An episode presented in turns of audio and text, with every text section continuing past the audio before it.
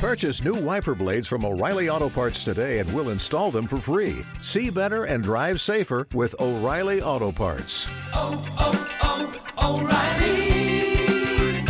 O'Reilly Auto Parts. Join us today during the Jeep Celebration event. Right now, get 20% below MSRP for an average of 15178 under MSRP on the purchase of a 2023 Jeep Grand Cherokee Overland 4xE or Summit 4xE. Not compatible with lease offers or with any other consumer incentive offers. 15,178 average based on 20% below average MSRP from all 2023 Grand Cherokee Overland 4xE and Summit 4xE models in dealer stock. Residency restrictions apply. Take retail delivery from dealer stock by 4 1. Jeep is a registered trademark.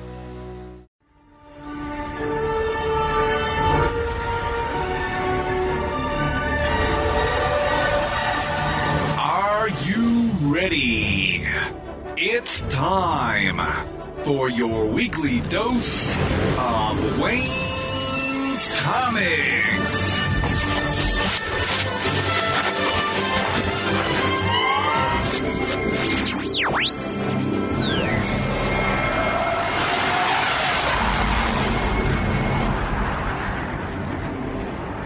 It's time for episode 181 of the Wayne's Comics Podcast. Thanks so much for listening. This week I've got a great interview with Roland Mann, a comics professional who has served in many capacities in the industry, including writer and creator of such good things as Demon's Tales from the Cat and Mouse series that he created, and also Krey, which is spelled K R E Y, a barbarian story. We talk about his time in the industry, and he shares some interesting stories about his experiences, including one at the end you're going to want to listen to that has to do with Marvel and Malibu, and how the second company was purchased by the first. Really interesting stuff, so I'm sure you're going to want to listen. There's a lot to get to, so let's get on with the show.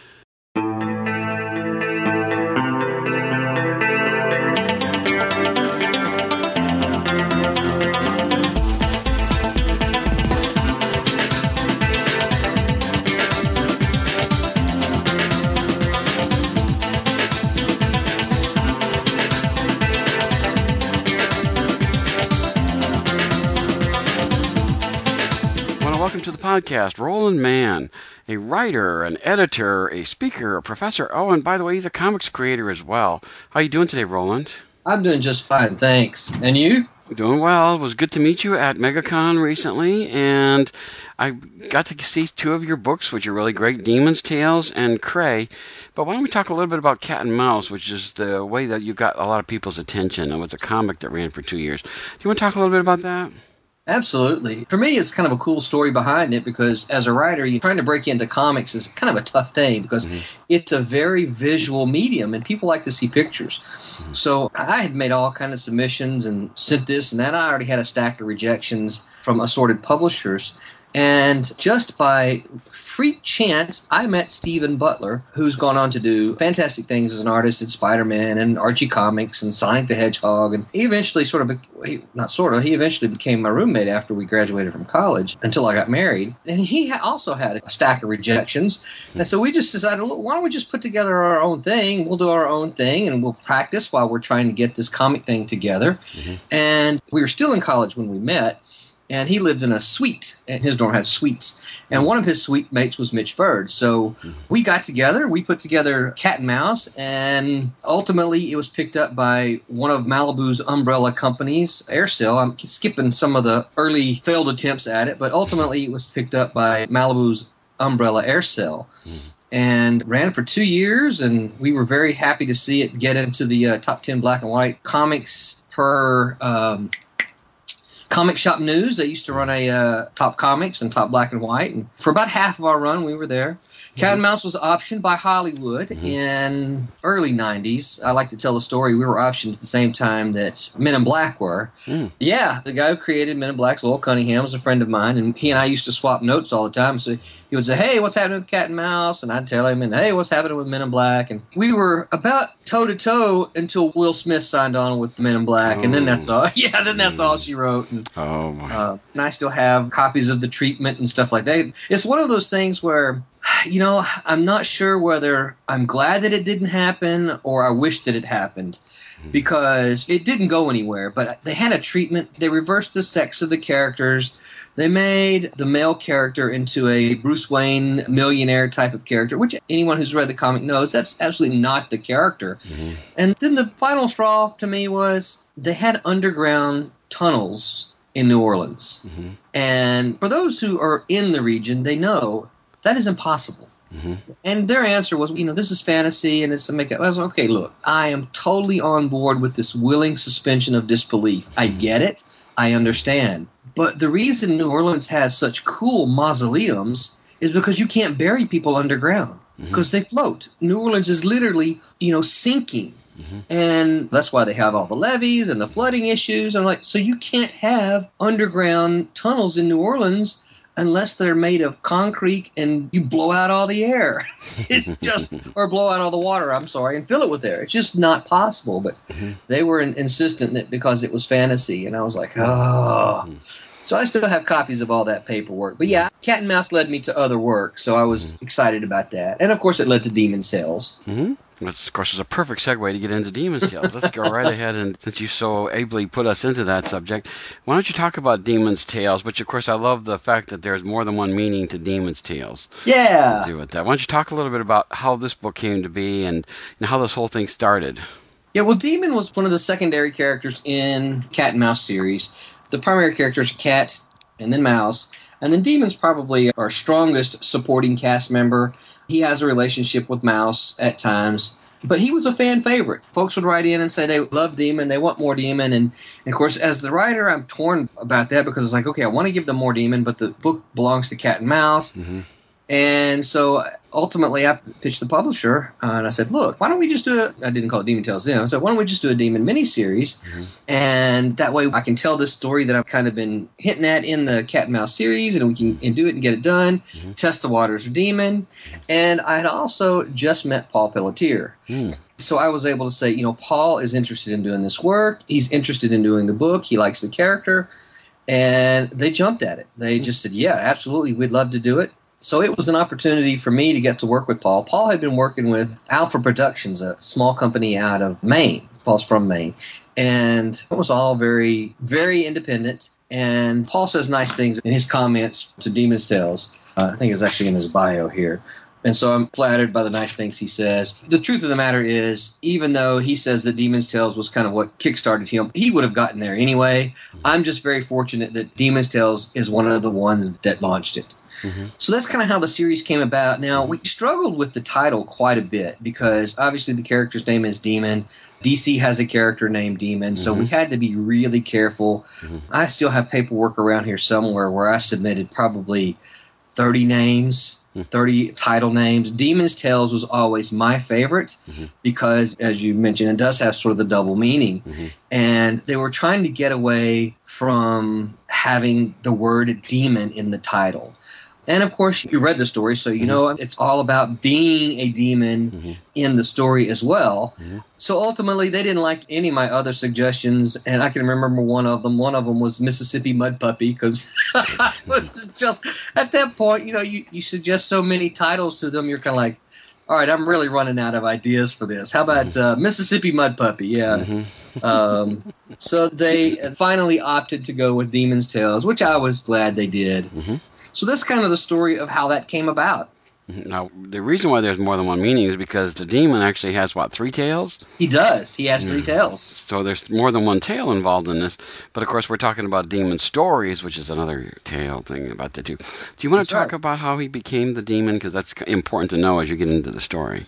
Yeah, it is. Demon is uh, Keith Grayson. He's a veterinarian, so he works with animals. And someone accused me of stealing it from The Flash. I don't know whether I would agree with that 100%, but what I will say is that as a child growing up, I have been incredibly influenced and inspired by 50s, 60s, 70s Marvel and DC comics. So, Demon's Origin is very much, if you want to say, an homage to kind of the old science lab gone wrong. Boom, we get this guy. Yeah, so what happens is uh, late at night. There's this explosion in his lab. The explosion accidentally kills his night watchman, and he gets caught up in all the chemicals and the animals that are there, and he becomes this grisly-looking demon that we see here. He doesn't like the name demon in general because he doesn't feel like he's a demon, right? He's just a dude. He's just a veterinarian who happened to be in an accident. Uh, he doesn't really want to be involved in quote unquote superheroics, although he does. He gets involved and he does a good job. And when people see him, they're always making the comment, "Oh my goodness, it's some sort of demon," and and so he gets upset with it. I'm not a demon. So he's kind of named by the public, and the name kind of sticks with him. Mm-hmm. So yeah, his famous look is the uh, trench coat look. He walks around a lot in cat and mouse with a fedora type of hat and a trench coat. Occasionally, his tails sneak out from under the back of the trench coat, which I always thought was kind of funny.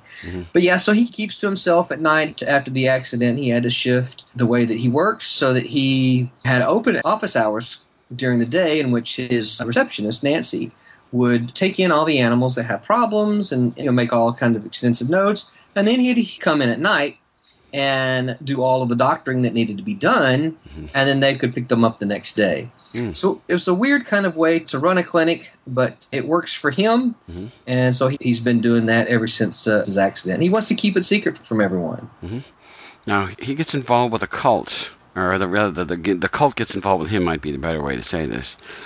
He gets involved with them. And do you want to talk a little bit about who they are and what it is about him that makes them uh, want to get involved with him or interact with him? what happens is a local cult starts to see him and worship him as a real life is as if they're real life. I mean, I'm not trying to say that it doesn't exist, but they begin to worship him as a demon come to life, right? Mm-hmm. Not a spiritual thing, but a demon embodied. Mm-hmm. And at first, it's kind of annoying to him. Of course, we don't see that in the Demon's Tales. We kind of touch on a little bit of it in Cat and Mouse as it builds up to this. Mm-hmm. But at first, it's kind of annoying to him. And then what happens is they they begin to kill in his name. And that's kind of what sets him off. Is like, okay, you know, it was a little goofy at first. Now uh, you guys are killing with me in mind, and it's got to stop. And so this is what kind of sets him on the path to the ultimate conflict with this cult. And part of it is the cult, they're misguided. We'll learn that there is someone pulling the strings mm-hmm. uh, behind the scenes, mm-hmm. but they're misguided simply because of the way he looks. You know, he does kind of have that demonic representation physically, and he's got the three tails, and so it's very easy to, to push them in that direction. Mm-hmm. That's how he ends up with the conflict with the cult. Now, uh, you also introduced a superhero in the middle of all this, which just makes things a lot harder for poor old demon. Do you want to talk about him a little bit? I'm assuming you're referring to Champion. Mm-hmm. Yeah. Champion is a guy who, while I was at Malibu, I kept trying to pitch a story for him. We went around and around quite a bit. Of course, you know, he shows up here. He's real in here and in Cat and Mouse. I even use him when I do the Silverstorm miniseries, which I'm actually working on a collection for that as well. He's real naive. He's not sure how, because you know, superheroes aren't really a, a thing in this world, mm-hmm. so that they don't have Batman, Superman, you know, the Avengers floating around. So all this is kind of new, mm-hmm. and so he's not really sure what to do. So he kind of believes everybody, and the mafia from New Orleans hires him to come get Cat and Mouse. Mm-hmm. And of course, this cat ties in with the cat and mouse story, but we, we don't need that for, to see him here. But that's what he's doing in New Orleans. And so when he sees Demon, he just kind of assumes he's cat hmm. because he's got the furry look to him, and he's like, well, he, he looks funny, but he could be a cat. And so this is kind of how he gets wrapped up with Demon in, in Demon story. And of course, you know, we have the stereotypical, you know, you're the bad guy. No, I'm not the bad guy. I'm the good guy. Uh, and so they have this fight. They have a conflict. Ultimately, of course, I won't give away the whole story, but uh, I don't know how you're handling spoilers. But ultimately, they work together. I, I don't imagine that'd be any surprise to anyone. But then Champion also learns that Demon is not, in fact, Cat, and then he's got the wrong person. Mm-hmm. I will say this, if you'll let me get in a short little plug here. Sure. I did try quite a bit to pitch Champion to Malibu, but I- I've recently been talking with an artist by the name of Kevin Tuma, who did some work with independent companies. Actually, he did a Vortex with me hmm. in the 90s, and Kevin is very interested in doing a Champion story. So he and I are working on that right now, so I'm very excited that hopefully that will happen in the near future. Mm-hmm. That sounds great. Now, one thing we should let people know is that just like Krey, Demon's Tales is in black and white. It is. And is is there a specific reason why you went that? Is is it just because uh, you prefer black and white, or is it because it's less expensive to go the black and white route? Why did you choose to go that way? It is less expensive to go in the black and white route. Of course, I did these before the print on demand got to be such a big deal. Of course, now you can take something and you can use a print on demand printer and you can print a very small print run. You don't have to print up 3,000 copies and stick them in your garage. Mm-hmm. But you can actually go to print with 10 copies if that's what you like. Mhm. When I did these, though, print on demand wasn't available to us. Mhm. And of course, the price of printing was incredibly higher. Mhm. It would add at least at least 50% again as much just for the printing alone. Now, that's just the printing. If it's in color, you've also got to find a creator to do it. Hmm. I will add this. I have just, and I'll send you a copy of the page if you like, Okay. or one of the pages. I have just cut a deal with somebody who's coloring this for me. Oh. And so, yeah, so I'm actually excited to say, hopefully, hopefully this time next year, well, actually, hopefully by MegaCon next year, Mhm. I will have a color edition of uh, Demon's Tales. oh, you have to save me Uh, one of those. I certainly will. I- I'm very excited about that because it's one of these things like, oh, you know, that's so much money. And, and I met someone online who said he loved Paul Pelletier's work, and this was an opportunity to color some Pelletier work Mhm. that he wasn't able to have at the moment. So, yeah, I'm excited for that. And uh, we haven't got there, but I will say the same thing is happening with Krey. Oh, good. Yeah, so once I get close to being done, I'll, I'll certainly, uh, and I can send you some pages so you can take a peek at those. But once I get close to being done, I hope to uh, make those available on places like Comixology and Yeah. Things like that. So stuff. So you're saying the black and white will be more collectible in the future? Is that what you- it will, you know, and it's funny because Steven, the guy who did some of the art for Krey, he did the cover for me. He said, you know what you really ought to do? Mhm. He said, you need to call these black and white versions the classic edition. Yeah. so I said, you know what? I'm not opposed to that. So, You know- so this may become on down the road. This may become what you hold in your hands. It may Mhm. become the classic editions. Oh boy, oh boy. I have to say, I loved reading the book on several levels. I think the characters are fun. You do a very good job of fleshing them out and making them understandable and believable, and that we come to know them. And I also think the balance of action and drama is really strong too, because a lot of books, there's just some of them that put me to sleep because the discussions are the word balloons are voluminous and they're dull. And you don't do that at all. You spice things up along the way. There's going to be some dialogue explaining some things that happens here and there, but you know what? There's so much going on that it's really easy to just turn the page real quickly and to keep following the story. So I think you did a wonderful job with Demons. Thank Tales. You. I appreciate that. You know, the other thing I also like about Demon's Tales, and I can say this looking back a little bit, I like the story of Keith coming to grips with his relationship with his father. Mhm. I've been asked before, "Oh, was that you?" I'm like, "No, this is not me. I have a fantastic relationship with my father. Thankfully, he's still here, and so no, this is not me. But I love the path. Families are very, very important to me. You may or may not remember from MegaCon, my daughter and my son were both with me. Mhm. So they may have been running around. I don't know, but they were certainly were with me at MegaCon. So you know, family is important to me. Mhm. So I like the journey that he takes, and it's it's not the A story by any means, but I like the journey that Keith takes in kind of coming to grips with the relationship he has with his father. And of course, uh, Mr. Pelletier's art is great too. So it's, Yeah. it works on so many different levels. So Demon's Tales. Now, I always like to ask this, and this is how we'll dovetail into Krey. How do you get a hold of these? Because I noticed you have a full page ad on the back of both of your books for kablam.com. Mhm. Is that the best way to get a hold of the books, or is it we see you at conventions? What's the best way to do that? Well, yeah, the best way, obviously, is to see me at conventions because then you get a free autograph. hmm If possible, I'll give you a link to Indy Planet, Okay. currently, which is where you can buy either a print copy or a digital copy. Hmm. Yeah, I'm thinking about removing the digital copy until I go color, but I haven't made that final decision yet. But yeah, you can find it at Indy Planet.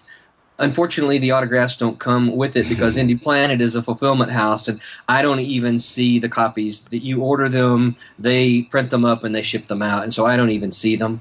But yeah, if uh, at all possible, when we're done, I'll give you a link to the book specifically, and um, uh, maybe even uh, shoot you a list of the shows that I'll be at. Okay, that would be great. Do you know which shows you're going to be at? Because it, it- we can mention it here, and I can always include it later on in the, in the description. But I do. If you give me a second, I'll uh, Sure, pull up right my ahead. calendar so if I make sure I get them right. So this weekend, um, on June 13th, I'll be at Leesburg Comic Con. Leesburg is a a small place kind of northwest of Orlando. Mm-hmm. And so this is their first ever. I think they're trying to, to see if they're big enough to uh, support a Comic Con. So I'm excited about that. It's a one day show. Mm-hmm. The next show I'll be doing, I'll be doing Wizard World in Nashville, September 25, 26, and 27. Hmm. And then I'll do Wizard World in Fort Lauderdale the very next weekend, which is October 2nd, 3rd, and 4th. So those are far enough away that you can add those to your calendar. Mm-hmm. Let me look ahead. I've got three more Wizard Worlds that I've agreed to do. The next one that's been scheduled is Wizard World in Greenville, South Carolina, Okay. which is July 15th, 16th, and 17th of 2016. Okay, now, I don't know if you've heard this, but I've just found out today that there's going to be a Wizard World in Orlando. Really? Yeah, you might want to check in on that. It's coming. And yeah. Because that would probably be something you'd want to do. So, I will absolutely do that one because, as you know, MegaCon is sold, and so there was some. Although I thought this year ran really smoothly, Mhm. I think they've had some communication issues Mhm. with the changeover in ownership, and I don't know much about it. So I would be very interested. To, so thank you for that information. Yeah, I think it's the first weekend of August next year. Really? Yeah, well, we'll see. Wait a minute. There it is. Orlando, August 5, 6, and 7, 2016. That's the one. I'll be dog. So, yeah, if we can, uh, we, you'll probably see you there because we're planning to go there. Excellent. Well, I, so- as soon as we're done here, I'm sending off an email. Let's get on to that. yeah, this is in our backyard. No reason not to be there. Mhm, sounds good. Sounds good. Yeah. Well, let's go ahead and move into Krey then. Okay. You have this wonderful quote in your introduction. You say, I'm on the belief that every science fiction writer has a barbarian story inside them. And I thought that you said that Krey is yours. And I find that funny because I often do see sci fi writers shift over into fantasy barbarian type things. And you're saying that basically it's a natural progression for that to happen. I, I, am because I, I think that while I love science fiction, I love straight, you know, hard science fiction with the ships and the planets and all that kind of stuff. I really believe that every science fiction writer has a barbarian story, you know. I mean, I used to say everyone has a Conan story in them, but I really don't know that that's as accurate as the barbarian thing. Yeah, it's, you know, but if you've talked to enough writers, I'm sure you've heard it. Everybody that I've ever talked to say, "Yeah, I've got a story for a barbarian." It's mm-hmm. like, okay, well, every writer I've ever known, I mean, not romance writers or chick lit or the, not, not those kind of people, but mm-hmm. anyone who writes, you know, science fiction has always told me that they've got a barbarian story in them. Hmm. so yeah, so Krey is mine. I can't remember. Did I mention my buddy Rob in the introduction? Uh, you know, Um, I, it's been a little the- while since I read that. I, I, Okay, I let me s- highlighted that because I wanted to make sure I brought that up because I found that it got quote fun. Well, I'm glad you yeah, like that quote. So you said Rob Williams was my RA, and I tended to wear my geek badge loudly. Then you said in your Yeah. So Rob Williams is no longer with us. Um, Oh. So yeah, he actually it's a, an interesting story. Do you remember Waco with the Branch Davidians? Yeah. There was this, what three or four ATF members killed Mm-hmm. in that thing. Robert Williams was one of them. Oh. Yeah, so it's weird because it's one of those things. It's such a small world, and I didn't know this until several years later. And someone said, "Yeah, oh, he was one of the ATF guys killed at Waco." And I'm like, I had no idea. But Rob was a super talented artist, but he had zero interest in doing art. He just had no interest. When he was in my RA, I used to hang out in his room, and we used to talk comics and geeky stuff in general. Mm-hmm. And he was just doodling and drawing, and, and he had this drawing of this character. I'm like, you know, this is really cool. You know, he's oh, it's just some, you know, some drawing I've been doing, just a barbarian. He goes, oh, I like Conan quite a bit. You know, I'm like, hey man, do you want, you know, like to do a barbarian story? You know, I could like write a story for you, and you could illustrate it. And he's like, sure. And so, you know, I took a bunch of ideas and tossed them at him, and then he did some sketches, and that's as far as it got. But he gave me, and I can't find them now. I do have them because I know I didn't get rid of them. He gave me all of his sketches and said, "Here, Roland, these are all yours. Make something famous out of them, and just remember to mention me." Mhm. Um, and of course, Krey sat then for a long time until Steven Butler, who I've already mentioned earlier, he was my roommate. and uh, he spotted the drawings because I had them, you know, in some of my creative folders. Writers have a lot of folders. I guess now there are a lot of desktop folders, but mm-hmm. I still have a lot of paper folders. You know, science fiction ideas, superhero ideas, or that kind of thing. Mm-hmm. And some of them were laying open. He was like, "Hey, who's this?" You know, and so I started telling him about Krey, and he was like, "That sounds really cool. I like that idea." Well, the next thing I know, Steven has done some sketches. I think I actually print some of them in the book. But he started doing some sketches of the character, saying, "Yeah, I really like him. He's really cool." Mm-hmm. So I took that, you know, because again, as I said, as a writer, you really got to jump at the chance for these artists. Mm-hmm. So I took that and said, "Okay," and I secretly plotted out a story and said, "Okay, Steven, here's the plot. You want to do it?" And he was like, "Yeah, let's do it." and so we took some of his drawings and I pitched it to Malibu at the time. So we'll go on record as to uh, actually say they rejected it because they were already moving at this time. They were already moving to the Protectors, which I ultimately went on to edit. But they were already moving to the Protectors, but I didn't know that yet. And so then we took it to Gauntlet, which was a division of uh, Caliber Press, and uh, he liked it and published the series. Great. Now, why don't you talk about what the story's about? Well, Krey is a story of a. Uh, it's a science fiction story, obviously, science fantasy. It's a story of a young boy who lives on a world in which humans and mutants are commonly at war. And when I say mutants, I need to probably, to this audience, certainly make sure that it's not the X Men style of mutants, but it's just the mutated kinds of beings. But they're constantly at war. And so Krey is taken in a raid as a spoil of war. And that is actually what his name means hmm. spoils of war. And so he's taken by a mutant during a mutant raid on a human village, and he's raised as a mutant boy. Mm-hmm. As he grows up, he wants to be a great warrior. The Delta Force of this world is the Red Guard.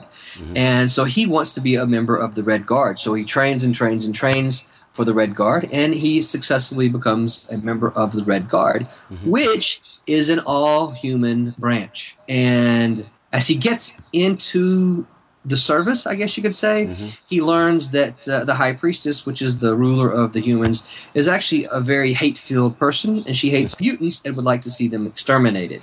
Mm-hmm. And obviously, Krey is not that way because he was raised with a mutant family. So he knows that there's no difference between the humans and the mutants except for the outer um, covering, I guess.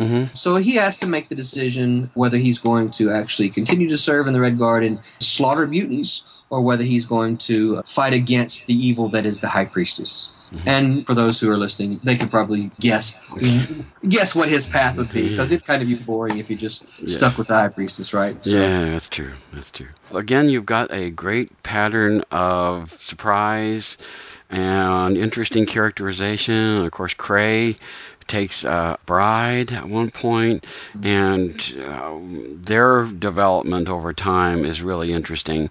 I think it's good, very good for a barbarian story. I really love the way that things go along with that. Uh, let's just say that not everybody is uh, true to their word as we go through the story. we get to the end of what's going on, and certain things have happened and it's just a you build it up so there could be another Krey story I do, yeah. which is very well done. And I was thinking when I got to the end of it, I said, "How in the world is this ever going to resolve?" And then you resolve. Said, "Oh, he wants to do more Krey. Okay, that works. yeah That works." Yeah, I do. And the, and the scary thing is, I have uh, an old timey folder. I've got a manila envelope full of notes and ideas that is essentially Krey 2. So when the right artist comes along and says, you know, hey, I want to draw barbarians or, I want to draw a big dude with a sword, uh, I've got the story waiting for them. So yeah, I did plant some seeds certainly there at the very end, in which um, those who are, are reading carefully can spot that, and, and that is certainly where I want to take the story when uh, when we revisit it. Hmm very good. So as far as like Krey and Demon's Tales goes and things like this, obviously you've got projects you're working on. If you're working on getting these colored, Right. Um, what's the future of Demon's Tales and Krey right now? You're, you're talking about the fact that you do have plans that you could make a Krey 2 happen. Yeah. Where do they stand right now as far as taking these books forward? Well, um, as you said, I've already talked about coloring them and releasing colored editions of these. Even though I do have a folder full of ideas that could become great too, this is not on the plate at all. Um, that's one of those things that the right artist just has to come along and say, you know, I'm interested in drawing this, and at which point in time I would pull out the folder and dust it and get to work. I did talk to an artist a little bit about a second Demon's Tales, and I actually have a story plotted uh, it's, it's, yeah, it's very loosely plotted, and he drew up a few sketches for me, and then just said that uh, life has taken him elsewhere, and, he's, and he's not going to be able to commit to doing it. So that one's not buried quite as deep as Krey, just because it's fresh. The story for me was fresh. Some of his sketches are still hanging around on my desk, so that you know I look at them and kind of remind myself what was going on. Mm-hmm. So that could certainly live. Now the character the character will probably see life again faster in Cat and Mouse because I am in the process of pitching a new Cat and Mouse series. Oh. Um, yeah. So, and I'll give you that link. I do have a Facebook page to promote that. My artist is Henry Martinez. We've done a six page little pitch story, and Henry is actually busy drawing the first issue now. Hmm. So uh, Demon will, because he's just a, an integral part of that world, he will show up probably not in a large way because it's still Cat and Mouse's story, but mm-hmm. I feel obligated because it is Cat and Mouse that he be in there if the story's going to happen. So yeah, I'm, I'm really excited about that. I am pitching that one around and hopefully find the right place. Well, keep me informed because I'd really like to be able to. I love to write reviews as well as uh, interview folks. I'd love to be able to review them, and I'll try to review these books too as well. Excellent. So we'll get those out there because they're great fun and they're great reading. Well, it was the kind of book. It, it's hard to put them down. You know, when you get started, you got to get to the end, and then when you get to the end, you go, "Oh no, that's it. Oh crud." so I, I love a book like that. There's nothing better than something that makes me want to go back and uh, and and see more about the characters. So Well, both of them are that. very successful in that way. I like that. So, as far as other projects you're working on, are there other things that we should know about that you're working on? Yeah, I've got another series. I don't have anything. I've just had a couple new things come out. They're both adaptations. I did an adaptation of a Sony film that was released in September called The Remaining. Uh, I, I was very excited to be able to work with the artist Kyle Holtz. Kyle was a guy that when I was editor, I got to work with him when he drew The Nightman. I love Kyle's work. In fact, because we worked on this project, he and I have talked about the possibility of doing some creator owned stuff together. Mm-hmm. Nothing's happened to that. We're still kind of talking. What do you want to draw? What do you want to write? You know, mm-hmm. blah blah blah, that kind of thing. But yeah, it's a fantastic looking book. Emily hmm. Kanalz, who was one of the Malibu colorists back in the day, she colored the entire the remaining, and so it looks fantastic. Um, so, when's that coming out, and how do we get hold of it? the remaining is out, and I Already? will. Uh, yep, it is out, and it looks fantastic, and I will uh, be happy to supply you with the link. I think it's probably available on Comixology. Oh, great. Um, I would have to check that, but I'm 99% certain it's available on Comixology. Mhm. I don't know. It was released in s- either September or October. So if stores ordered it, they've got it or have sold out. You know, a lot of stores only order non-Marvel and DC and, and some exclusive independents. They only order whatever their customer base orders. Right. So they may not put any on the shelves. But yeah, it's out and it's, it's available. Um, cool. And then I did a one shot called The Sado Mannequin, which is very much a yeah, it's very much it, but it's it's very much a Twilight Zone story. Okay. Uh, it's the kind of thing of a new night watchman gets the job. He's told, "Don't go in the warehouse." He goes in the warehouse. of course. Yeah, and, and of course the Sado the, the Sado mannequins. The mannequins come to life and beat him. So yeah, it's a fun little Twilight. It's an adaptation of a short film made by some guys that I met in Alabama.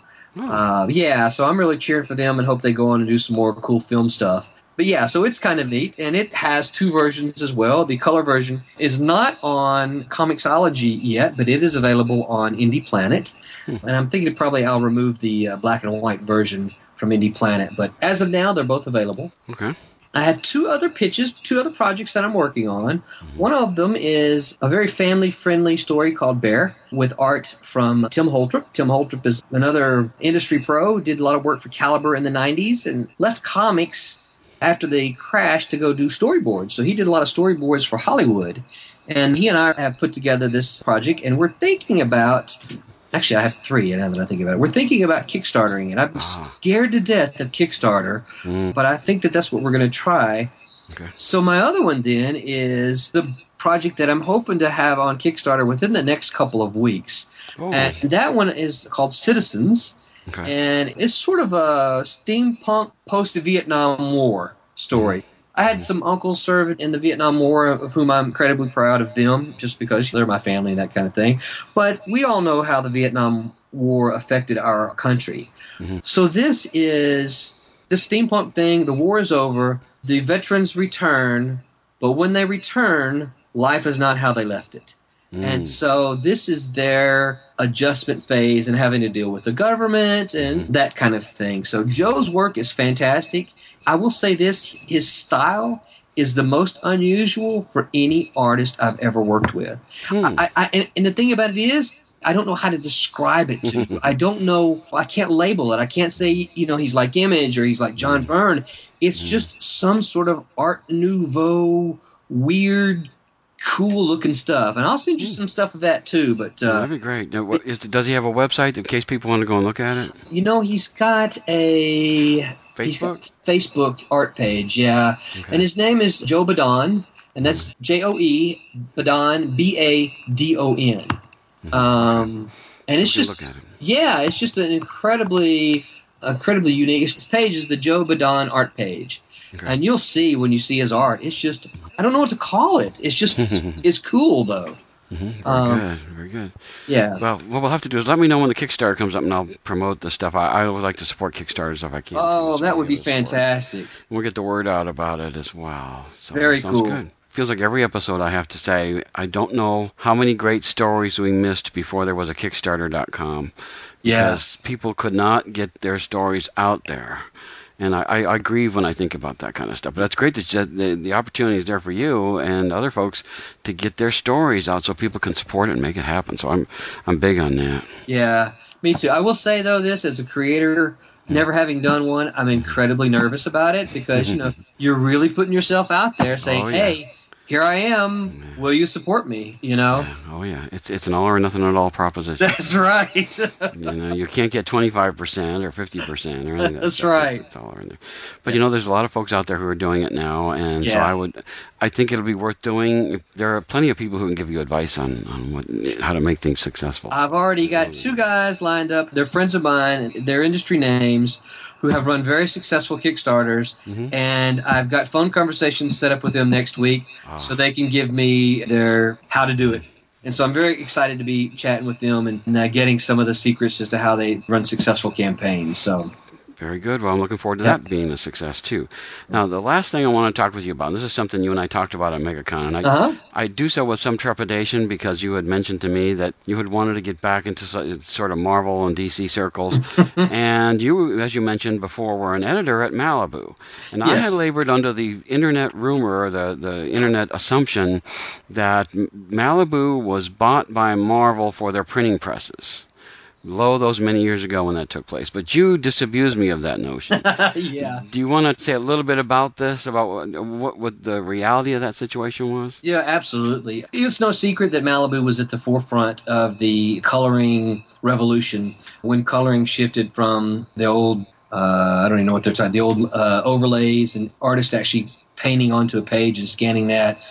I think our coloring department used Photoshop one or two in the coloring, and, and they were very innovative. Now, we weren't the first to do it. Mm-hmm. I, I want to say that. Uh, I want to say Digital Chameleon was probably the first, but we were certainly, and I say we, I didn't do any of it, right? I, I just mm-hmm. edited the book and they did the coloring. Mm-hmm. It was- but our department was certainly at the forefront of the coloring revolution.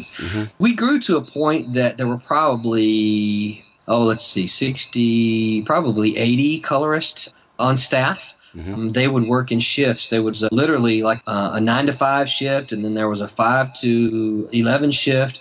I think at one point in time we were even running like an eleven p.m. to um, that wouldn't be right. Well, I've got my times wrong. 11 Um, p.m. to 7 a.m. yeah, something like that. Yeah, basically we were running some of these computers uh, around the clock. Wow. And a lot of people think that Marvel bought Malibu simply for that. And of course, that is not the case at all. Hmm. The reality is, if Marvel had wanted to simply buy a color staff, hmm. all they had to do was come in and offer half of our folks a raise, and they would have easily jumped ship and go. Not that we weren't paying them well, we were, but they would have easily jumped ship and moved to New York to color. Mm-hmm. They could have come and hired our entire crew. Let's just say doubled their salaries and paid less than one. I'm terrible at math, so but probably paid them less than one tenth of what their final purchase price was for Malibu. Mm-hmm. So economically, it makes no sense for people to say, "Oh yeah, they bought it for the coloring department." Well, no, they could have just bought the coloring department, hired all those people, and it doesn't make any sense. No, the, the truth of the matter is, Malibu had been in negotiations with DC Comics for some months. I don't know exactly how many months, but I was already aware of this as one of the editors. There were a few in upper management, I guess is how you'd put it, but there were a few who knew that this was happening. And so we had been in, I say we, our upper people had been in discussions with DC about them purchasing us, how that would work, how that would affect our company, you know, what kind of changes would we see, if any. And so that was already going on. Marvel caught wind of this. Okay, the purchase was really close to getting ready to go down, and and I may be exaggerating here, but I think the purchase was getting ready to happen for, for DC within like two weeks. Marvel got wind of it, and Revlon, what's his name? Um, uh, the, the guy in charge. yeah, um, he's got the same name as the dude who was the actor on Beauty and the Beast. What's his name? I can't remember. you know what I'm talking about, though, right? Yes, yes, Ron exactly. Perlman. Ron Perlman. Ron Perlman. Yeah, right. yeah, yeah. So it's not the same one, but he has the No. same name. So Ron Perelman flew to California, toured the offices, and said basically, "What is DC offering you?" They told him. He said, "I'll double the offer." Bought Malibu that weekend. Hmm. it was simply the political move, right? There's lots of reasons. One, to keep it from DC. Malibu at the time had the number three or number four market share in the industry. Hmm. Now, whether we were three or number four generally depended on what Dark Horse released that month. Mm-hmm. If they had a Terminator book, we were number four. If they didn't have a Terminator book or a Predator, well, we were number three. Mm-hmm. So it kind of depended on what they would release, right? Mm-hmm. And we had a nice little, an independent chunk, but we had a, a nice little sizable chunk of the industry. The way Marvel and DC were at the time, DC, and still are today, right? DC was mm-hmm. just a few points behind Marvel. Mm-hmm. Had they picked us up, that mm-hmm. would have bumped them about eight points higher than the Marvel market share. Mm. Oh, y- exactly. Mm. Marvel, what they was they weren't hearing anything about that, right? Well, the other thing is, you know, Marvel had just gone public with their stock. I want to say the year before that, mm-hmm. and just terrible timing in the industry. You can't blame anybody, right? It's just the way the industry was. Mm-hmm. So if you- look back historically now, you look at what their president did. What did he do? He started buying up companies. He bought mm-hmm. Malibu. He bought Heroes World. He bought Panini stickers. So what did he do? He went to his stockholders and said, "Hey, look, we are growing our company because see, we're buying these other companies. They're doing well. They're going to add to our bottom line." Well, of course, stockholders they ate it up. Yeah, yeah, yeah. More, more, more. Mm-hmm. The industry collapsed. Mm. The dude loses his job. Mm-hmm. Right. The mm-hmm. next president who comes in says, "Okay, you're gone, you're gone, and you're gone." He goes to the stockholders and he says, "Look, I'm trimming the fat. We had a lot of stuff that we didn't need, and so mm-hmm. I'm trimming the fat for our company. It's good for the mm-hmm. bottom line." Mm-hmm. I'm sure the coloring department was factored into it, but there was a lot more at play than that. The other thing is, and here's the weird thing for DC, they were interested in the library.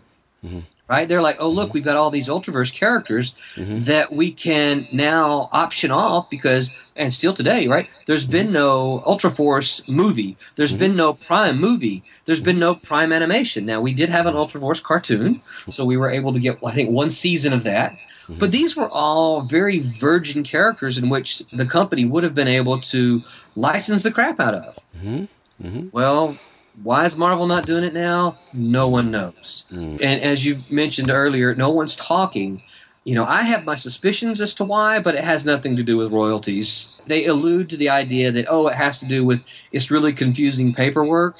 Mm-hmm. It's not because the Malibu royalty structure was based off of DC's. Mm-hmm. Mm-hmm. and so there's nothing confusing about it. It's just Marvel doesn't want to do it. See, this isn't the first time that Marvel's done this. When they got what was the name of the brothers? There was a two a, a company that was founded by these brothers, and they had all these interesting and not superhero-y kind of things. A Hedge Knight.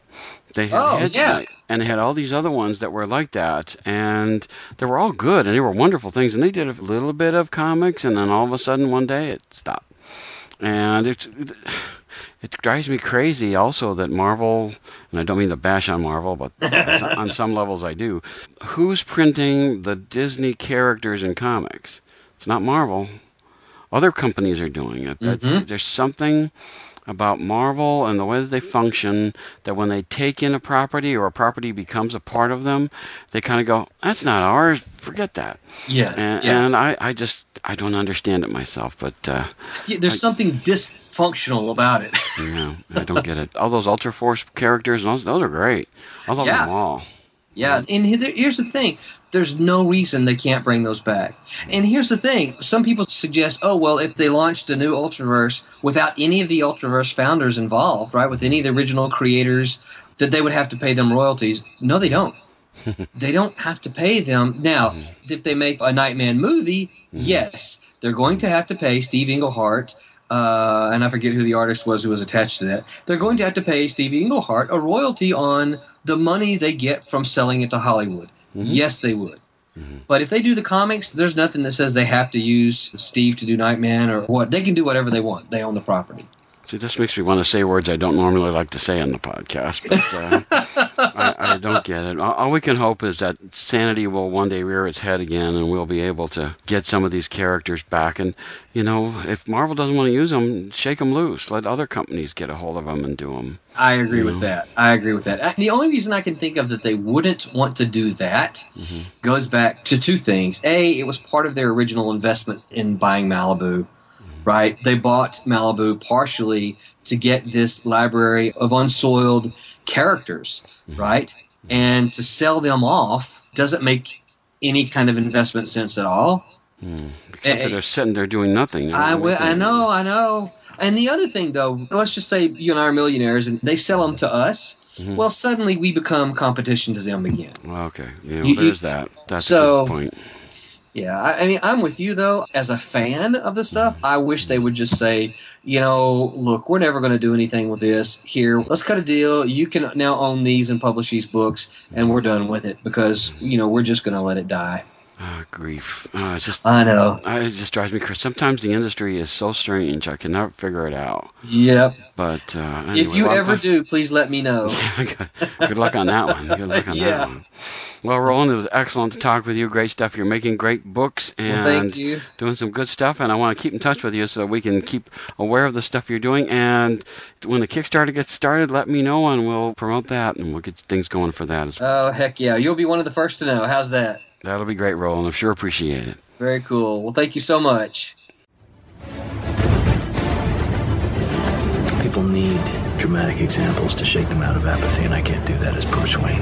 As a man, I'm flesh and blood. I can be ignored, I can be destroyed, but as a symbol, Get the latest from the comics universe.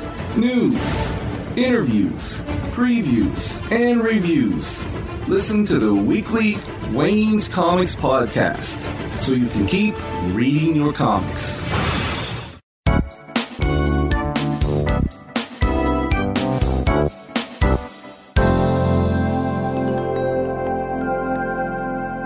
And that's it for this week. Be back next time when I'll have a great interview with Brian Buccellato, creator of the successful Sons of the Devil series from Image Comics. But until then, keep reading your comics.